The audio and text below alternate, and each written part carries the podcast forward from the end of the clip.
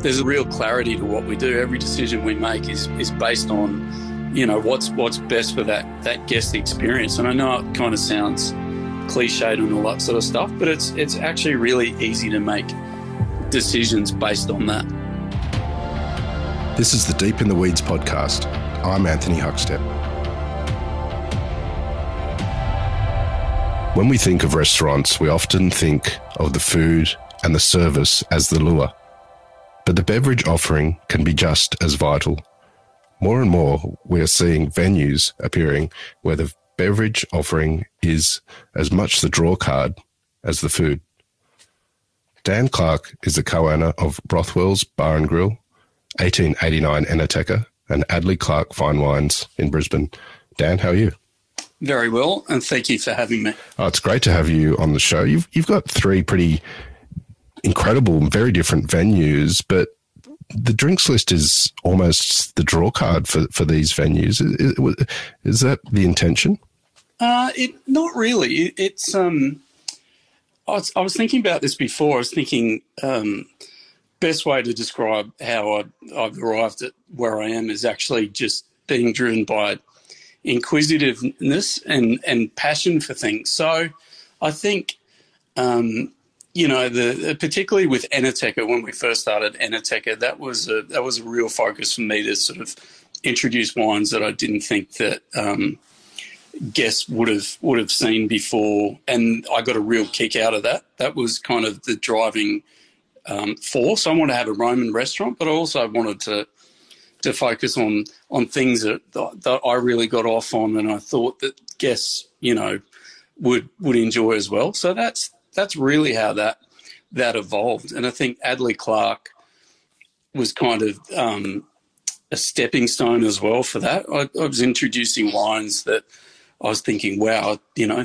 this could this could go one of two ways. It could go, everyone wants it, or no one wants it, no one really understands it, and so it yeah, it's been a really interesting evolution. And then the third part of the story is Rothwell's, which is it's it's actually full circle for me. It, it's an opportunity for me to go all the way back to when I started 25 years ago. What was important to me then, and it's still you know it's still current um, and it's still important as well. So yeah, it was uh, yeah it was never really my intention to push you know the wine side of things as far as it as it went. But in saying that, I'm I'm really proud of you know the three the three um, companies and and what they've been able to you know deliver. So there you go. The answer is the answer is no, but I'm really glad that it's it's worked out that way. Well, uh, you mentioned um, 25 years ago and sort of for the full circle and returning to that. What, what were your thoughts then? And, and do you want to take us back there and um, tell us about that? Yeah, yeah, yeah, absolutely. So I was um, really fortunate to um, be offered a job in uh, a wine shop in Mayfair in London that my brother-in-law was was running when we moved there just after I finished school, which would have been 1993. So, and I, I knew absolutely nothing about wine. I knew, I knew nothing. I was 18, you know, involved in what most 18 year olds were, was going out drinking beer and being silly and all that sort of stuff. And this company that my brother-in-law worked for were called Threshers, and they had, I think they had hundreds of stores around the UK, but they had a really, really good training program.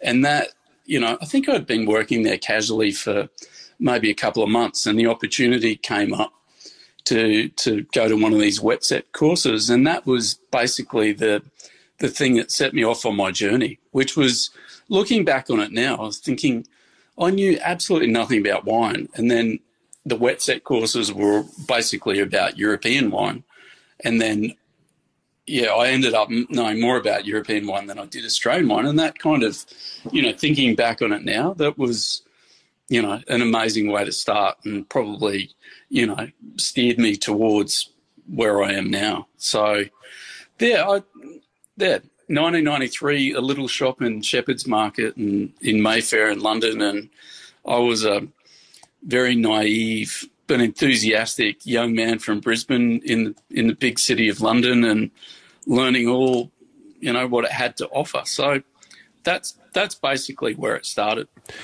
You mentioned about what was important to you back then is important to you now. Tell us about this theory. Yeah, I well, the things that I was sort of cut my teeth on with those those courses and what we used to sell in the shop were, you know, classic things like champagne and Chablis and Bordeaux and Burgundy and Rhone and, you know, Germany and and I think, you know, you, when you first delve into that sort of thing, I think those those big make, moments make a lasting impression. So when I first tasted or or Chablis, I thought, wow, this is this is amazing. And I, I looking back on it now, I I was really lucky that I had some really good mentors around me as well that were they were really into those things and they could see that I was taking an interest in it and pushing, you know, and not not pushing, but gently sort of saying, hey, maybe you should taste this, or maybe you should taste that, or maybe we should go to this tasting. So, yeah, I, I was incredibly lucky. So, you know, full circle coming um, to do the wine list at Rothwell's those things are in my formative years. They're you know they're really um, prevalent on the on the list at Rothwell's, and it's really funny that 25 years ago those things were popular, and they've sort of gone through you know peaks, troughs, and now they're all really really popular again, which is great because it kind of you know just says to me that you know greatness is you know people always chase that sort of thing. Grand Cru Chablis and great champagne and I think, I think it's great. Yeah, so that's really exciting for me. And, you know, working with just an entirely Italian wine list at Enoteca is amazing. And, I, you know, that's my passion. But I was always sort of hamstrung that I couldn't put on, you know, white Bordeaux or whatever it might be that I, you know, that I kind of drink at home. That, you know, and that Rothwell's is kind of an outlet for that passion as well and it's been fun collecting all those wines over the last couple of years to put on that list. There's been something, you know, people always say, "Oh, you know, what a job you've got," and I always sort of play it down a little bit and go, "Yeah, yeah, look, it's hard work like everything else, but the reality is that it's really fun.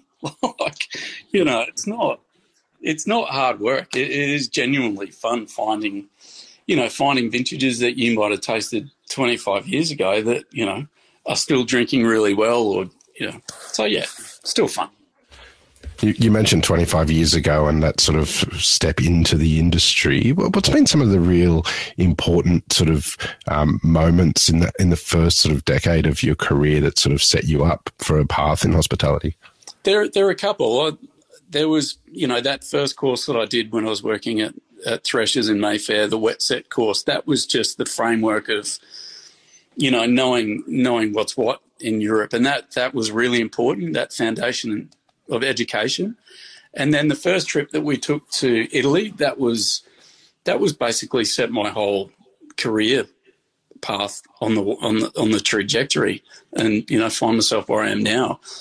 We I went to Rome with my mother and my father and um, my sister, and I'd been working at the shop for a few months, and we went to a few restaurants and that sort of thing. And I just I just knew there, and then the, the Italian wine was my was my thing, and I really enjoyed the people, and I enjoyed the stories, and I'm a bit of a I'm a bit of a history nerd, and I think that that history coupled with you know the people that I'd met, that just that was that was a real clincher for me. So that was really important. And then sort of fast forward maybe you know six or seven years when I was working for the Grape Group in Brisbane, we we had a an amazing um, group of people that worked for that company, and they were right at the forefront of of great wine in Brisbane and Queensland. And you know, the the guy that was running the company at the time, Tim Kelly, who now owns the Wine Emporium, was a real mentor to me as well. And Robert Hill Smith used to have this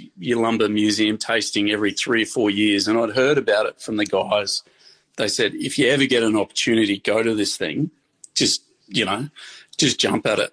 So it came up one year, and um, Tim Kelly couldn't go, and he said, "Oh, Dan, would you like to go?" I said, "Oh, yeah, yes, please." So that actually turned out to be the real, um, yeah, marker in the sand for me too, as far as knowing what great wine was. Like Robert Hill Smith's an incredibly intelligent, very very generous guy, and he he'd been buying wine like ridiculous wines, you know, for this tasting for years. Like things that you kind of think about now, like 1945 Mouton and just absolutely crazy ones that would be just completely unaffordable now. But he shared that with, you know, 20 or 30 um, industry professionals. And I, I, you know, I still see people around traps now and we, we talk about it. It's got to be, it's got to be 20 years ago. And so that, that was really important. Um, you know, I, I got to know what, what real great wine was. And then you can judge everything else based on that. So, yeah, I think I've I've still got my notes somewhere. I'll try and dig them out one day. But the the wines in there now, I just if you try to buy those wines that he had, like there was a a five um, vintage vertical of Chateau Yquem going back to 1893, and you know just absolutely astronomical things. But you know, I think that we got a we got to taste a, a Madeira from the um, 1700s. Like, let's think about it now. I think I try and do my best with, you know, showing showing the people that work in the restaurants and the wholesale company some great wine, but I I just I can't compete with that. So, yeah, they probably they're the two things that really stand out um, in my career in the in the early days for sure. 1889 Enoteca made a huge impact. Tell us about the creation of it and building a Roman restaurant in in Brisbane and and the building as well. Yeah, it's that's a you know Enoteca is a is a passion project. It really is. Like all those all those times that I've been to Rome for work or on holiday, and it just it, it's one of those cities, and you know most people say it. I just it's you know the history's outside, and I really love that. I love the accessibility of it. I love the people. I love the food, and you know, I just wanted to have something like that in Brisbane. And I don't think that at that time anyone was was doing cacio e pepe or um, you know bucatini alla matriciana or anything like that. And I thought, well, this food is delicious, so any food that's delicious is going to you know strike a chord with with someone.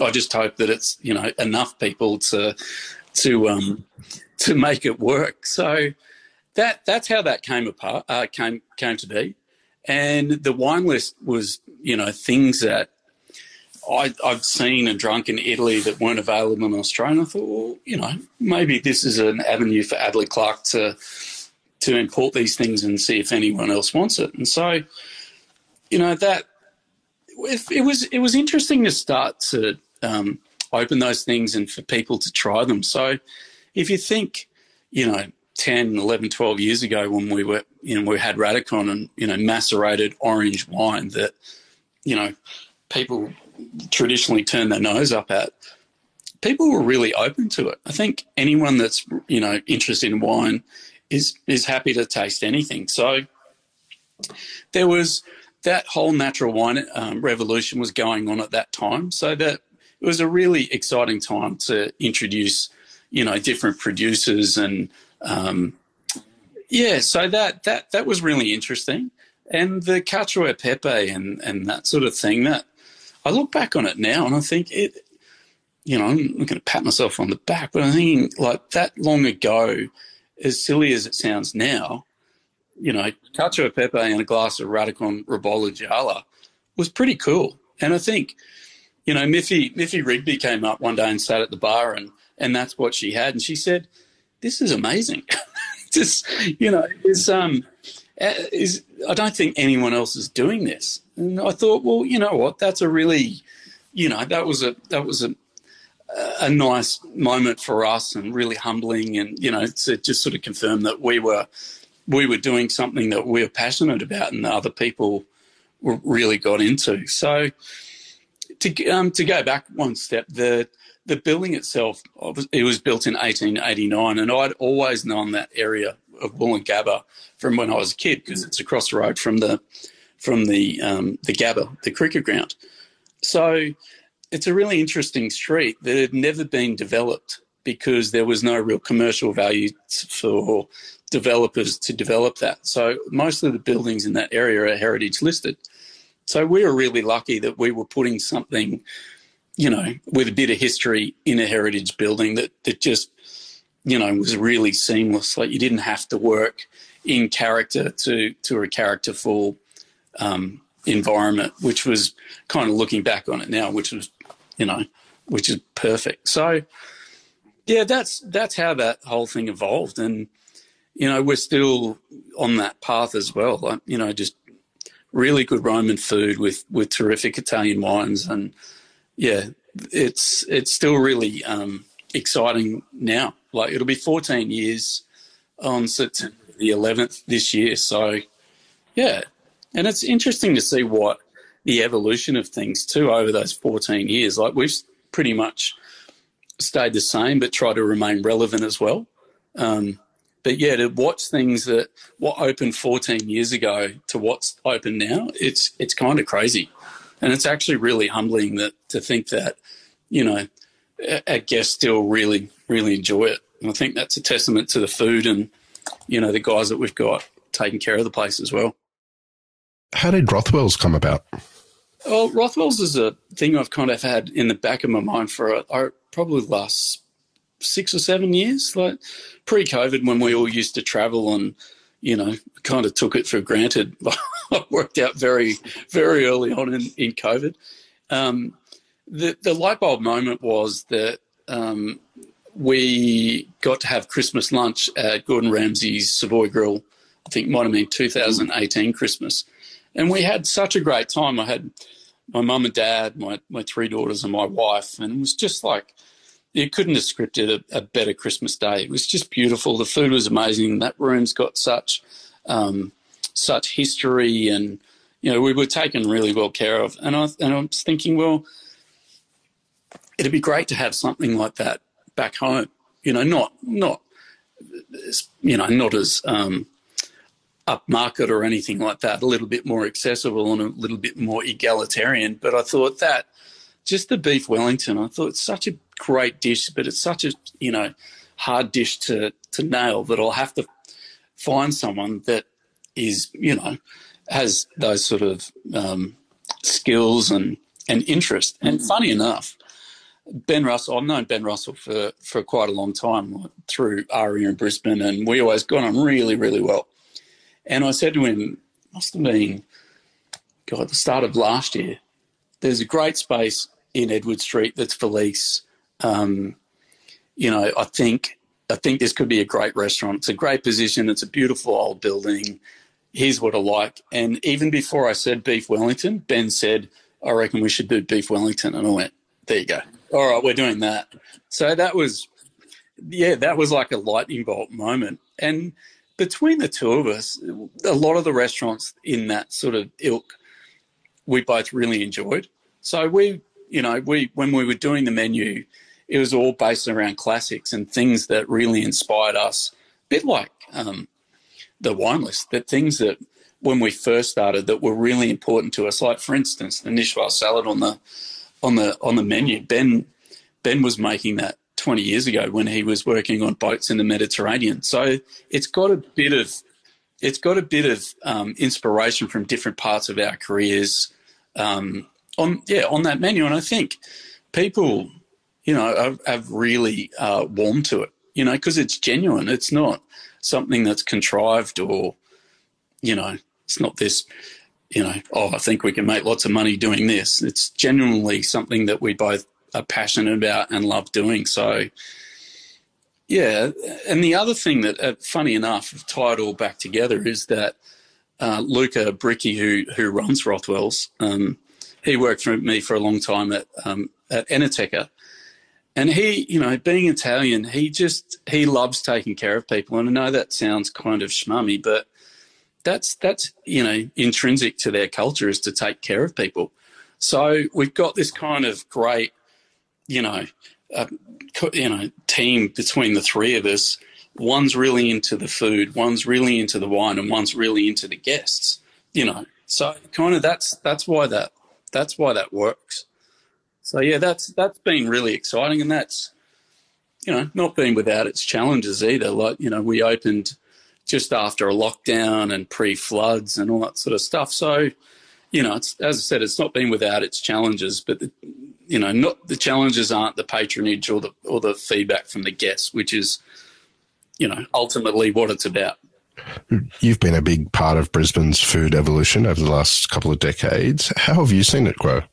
Uh, it's been amazing. It's it's been amazing. I I have a bit to do with Philip Johnson from Ecco. We actually, funny enough, we we go to the gym together, so we can't get away from restaurants anytime we ever talk. But he he was a real inspiration for me as well, and it's actually really great to know him on a personal level and anything that I, you know, I have no idea about something or, or, you know, want his feedback or whatever it might be.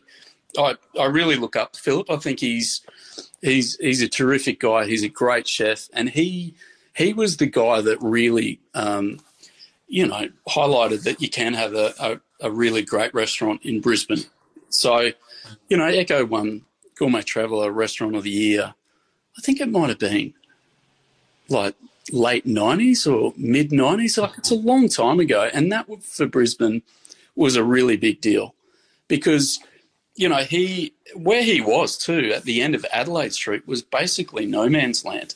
So he was in no man's land. He was Australia's best restaurant and he was the most humble, you know, down to earth guy. I thought that's, you know, you want to base yourself on on anyone or anything, you know, Philip Philip was the guy. So, and then I think, you know, Brisbane was always center, centered around the river. So you had a lot of institutions like Il Centro and Cha Cha Char and those those big seat restaurants. So, you know, Andy Georges from Il Centro was another guy that I had a bit to do with as well. And I always really looked up to him as well because he just had the most loyal following every guest loved Andy, and Andy made everyone feel really special and really welcome. And, you know, so that maybe subconsciously that was, you know, that part of the service side um, that, you know, we, we, we really aspire to came from Andy as well. Um, so there was that. And then um, after that, we, you know, Enoteca won Australia's best wine list was the first time that you know a Brisbane restaurant had ever won that award, which was amazing. I had absolutely no expectation, or you know, thought we were vaguely a chance of winning. And the guys from Gourmet Traveller said, "Oh, come down to Melbourne and." You know, you'll have a great night. We're going to the Flower Drum and we'll have a few drinks and it'll be great. And I thought, well, you know what? There are a lot of people there that I really like and we can have a good time. And um, and yeah, we ended up winning it, which was just amazing. Like as I said, I had absolutely no expectations or, you know, I was just doing something that I really was passionate about and, and really loved doing. And so that, that was amazing. But even, you know, the, the year after it was Simon Hill's Spanish restaurant ended up winning Australia's best restaurant. So two back to back years. That that was a real uh, feather in, in Brisbane's cap for sure. And then probably I think the last sort of five years have been really interesting. I had a lot of younger guys come in into the market with, um, you know, um, you know, Yoko and and Greca, and you know, Jono's done a really great job with those, and um, then you got Ty, you know, doing his things with um, same same, and so there's some there's some real vibrancy to it as well. So I, I think at the moment it's a really good mix of um, different offerings and different operators with different uh, philosophies. And so, yeah, I think it's it's about as interesting as it's ever been for guests, which is which is great because you know you can you can go to a lot of restaurants and, and have a really good time. Whereas I think previously that it was a bit harder. You know, you had you know really good operators like Paolo Biscotto at Beccofino and Alex at Julius who uh, came from you know, hospitality um, backgrounds in Melbourne that worked for great guys like, you know, Maurice Terzini. And so there, there's that kind of school. And then, you know, as I said, the Sydney school with Jono and, you know, Greca and, and that sort of thing. And so, yeah, I think at the moment it's, it's really interesting. And I think, you know, the Olympics coming up in 2032 have really um, up the ante for people to come into Brisbane and, um, you know, try and basically um, take a share of it. So that that's probably the next the next thing. Um, and we're seeing that at the moment with you know um, Eagle Street Pier being demolished and, and redone with lots of restaurants, and then we've got um, the casino precinct opening in the next year or whatever it may be. So, yeah, it's a it's a it's a really interesting time for Brisbane diners. And as I said, I think everyone's really up their game to to make sure that you know if diners dine in their in their restaurants that they have a good time. Yeah, the Brisbane's climate is um, vastly different to that of other um, centres like Melbourne or Sydney. Um, does, does that does that speak to the sort of beverage and food offering in regards to restaurants? Is it, is the climate something that that affects what you do? Yeah, oh, definitely, absolutely. I think um, it's really funny that you know everyone in Brisbane's just used to being hot and, and, and sweaty. You know, the humidity over the last because it's been raining so much. It's just it's been ridiculous. Summer was really sticky, and you know I've lived here most of my life, and I, I said to my wife, "This is." This is almost unbearable. It's like living in the tropics. You know, we're in the subtropics. We don't expect that. But yeah, I think a lot of the food offerings and and definitely the beverage um, offerings have been a lot more thoughtful definitely, you know, to cater to that um, being light, bright, um, you know, not as heavy. Um, yeah, that's that's definitely a, a, consideration that people are really, you know, tying into. And I think, you know, on the flip side of that, people in Brisbane love to get dressed up in warm clothes for whatever it might be those three months of the year.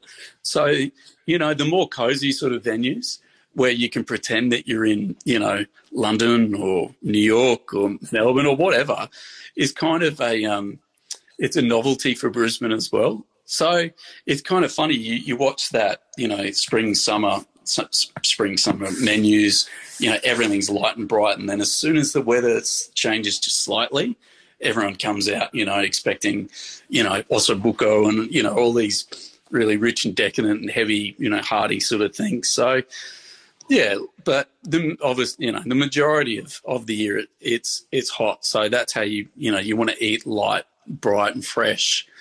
So you know that's why seafood's so popular in Queensland as well. Like you know, on our doorstep we've got some of the most amazing mm. amazing seafood in Australia. So you know that that's really prevalent on those spring and summer menus for sure the last two years have had their challenges for everyone on the planet and and and those in the hospitality sector. But uh, how how have you come out of that? Do you approach what you do a bit differently as a result of what's happened? Oh, definitely. Yeah, I I think you know that just the constant being on guard of eh, things can change at at the drop of a hat has been. Um, it's a good skill to have, but I think you know that that's really personally really worn me down. Like you constantly have to think, okay, that's happening. How do we deal with that? How do we make that situation work for us and for our guests? So that's been that's been really difficult. I'm not going to lie. Like it hasn't, it, not so much on on the financial stabilities of the businesses. It's just the constant um, rethinking and reworking of things that you previously did you know, that were that worked and were, were comfortable. So, you know, for instance, when the first lockdown happened, you know, we we had a meeting at Enoteca and said, okay, what are what are the options? Okay, we'll do takeaway. Okay, how does that work? It's pick up only because we don't want you know delivery drivers handling our food, and we want to keep the integrity and the quality of our food. So, okay, how are we going to do that? So we had to find a an app to put the menu on, and then we had to go out to people on our direct email saying, "Here, here's what we're doing," and our socials were really important. So it, it's a lot of work. Like it's it's a you know that's a thing that I think um, thinking about it now, the just the sheer volume of work was it was really heavy like incredibly heavy. So, any time that you got a break from not having to make a, a, a, a quick decision it was a godsend. Like, so yeah, it, it, as I said, financially, no drama because everyone, guests were amazing. Like, if you know, as soon as they could come back into the restaurants, they came back in really hard and they were super appreciative of being taken care of and just being there. So that was really good. But as I was saying, just from a business owner's point of view, yeah, it was it was very difficult.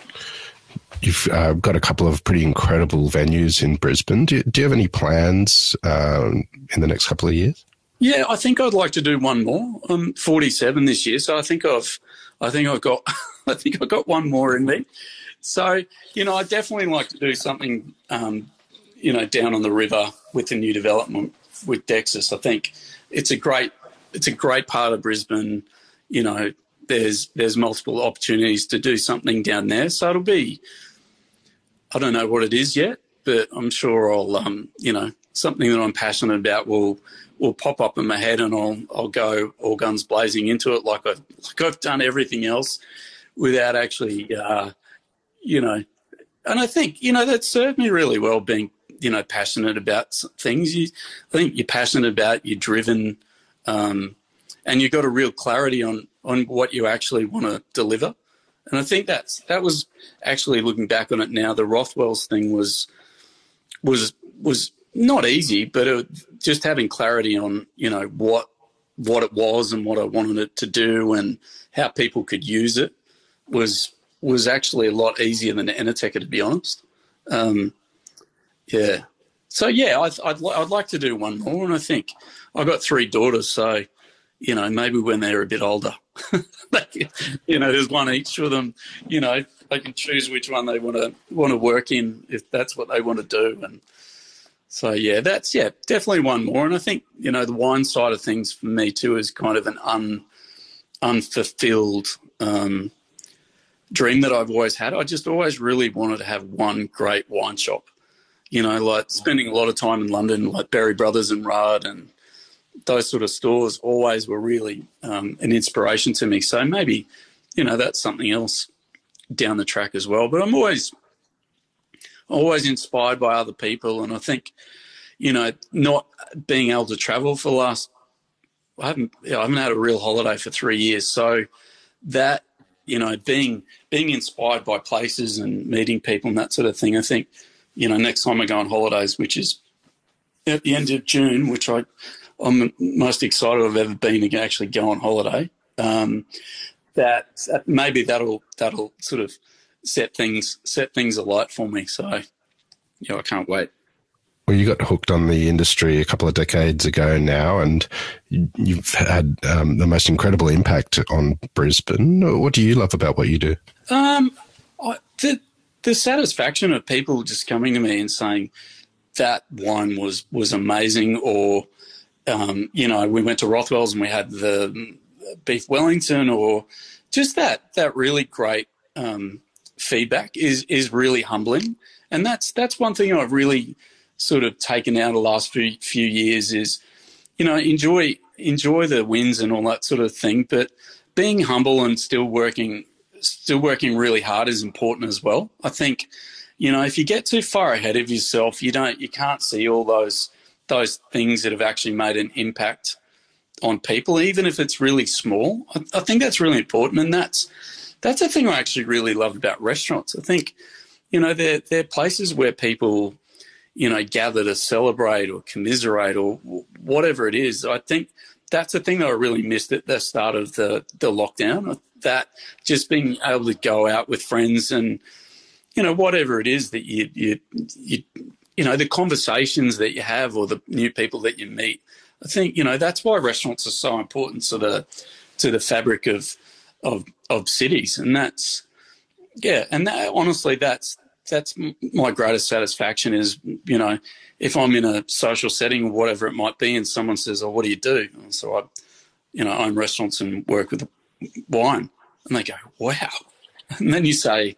You know, and they say, "Oh, what restaurants?" And so oh, I've got Enoteca and Rothwell's, and they it's like they look at you and you, you know, you know, you've, you've created fire or something. I think you're the most amazing person. So I, you know, I've discovered fire. That I still, I get a really, I get a kick out of that. And as I said, it's really humbling and, you know, and it, like, like you know, you you don't always get things right. But my thing is that I'm always learning. I'm inquisitive, and I always try and get better at at what I do, whether that's a product or my mentality or whatever it might be. I think um, uh, you know, our guys as I said, there's a, a real clarity to what we do. Every decision we make is is based on, you know, what's what's best for that that guest experience. And I know it kind of sounds cliched and all that sort of stuff, but it's it's actually really easy to make decisions based on that. Like it's it's really simple, but you know they're the they're the sort of things that I've learnt from Phil Johnson and Andy at Ecco and you know those those sort of guys. So yeah, that's just yeah, just being recognised as as having a great restaurant that's given someone a, a, a, really good memory. That's that's awesome. I think that's that's the best thing about it. Well, Dan, it's been an absolute pleasure to have you on Deep in the Weeds today to hear just a bit of your story. Um, please keep in touch, and we'll have to catch up again soon. I really appreciate you having me, and uh, thanks for listening to me rabble on because I can I can really rabble on sometimes. But that's great. Thanks very much. Cheers. This is the Deep in the Weeds podcast. I'm Anthony Huckstep. Stay tuned as we take a deep dive into the lives of the incredible people who ply their trade in the food and hospitality sector. Special thanks to executive producer Rob Locke for making this all happen. Follow us on Instagram at Deep in the Weeds Podcast or email us at podcast at deepintheweeds.com.au. Stay safe and be well.